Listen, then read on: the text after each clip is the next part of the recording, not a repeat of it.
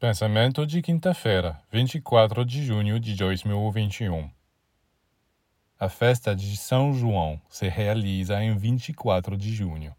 Esta sob a proteção do arcanjo Uriel que preside o verão.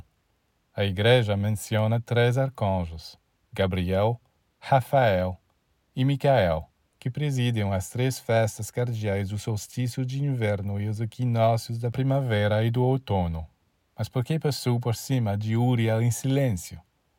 Uriel é um arcanjo da luz. Seu nome significa Deus é minha luz. No dia de verão, que é quando o sol entra no Câncer, os fogos são acesos no campo, pois é a festa do fogo, do calor que faz a fruta e todas as coisas amadurecerem.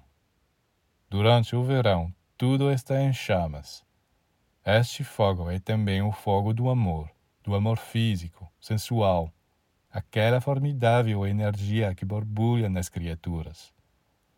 A festa de São João, portanto, está ali para lembrar ao discípulo que é essencial aprender a trabalhar com o fogo do amor divino, a fim de transformar todos os instintos dentro de si mesmo.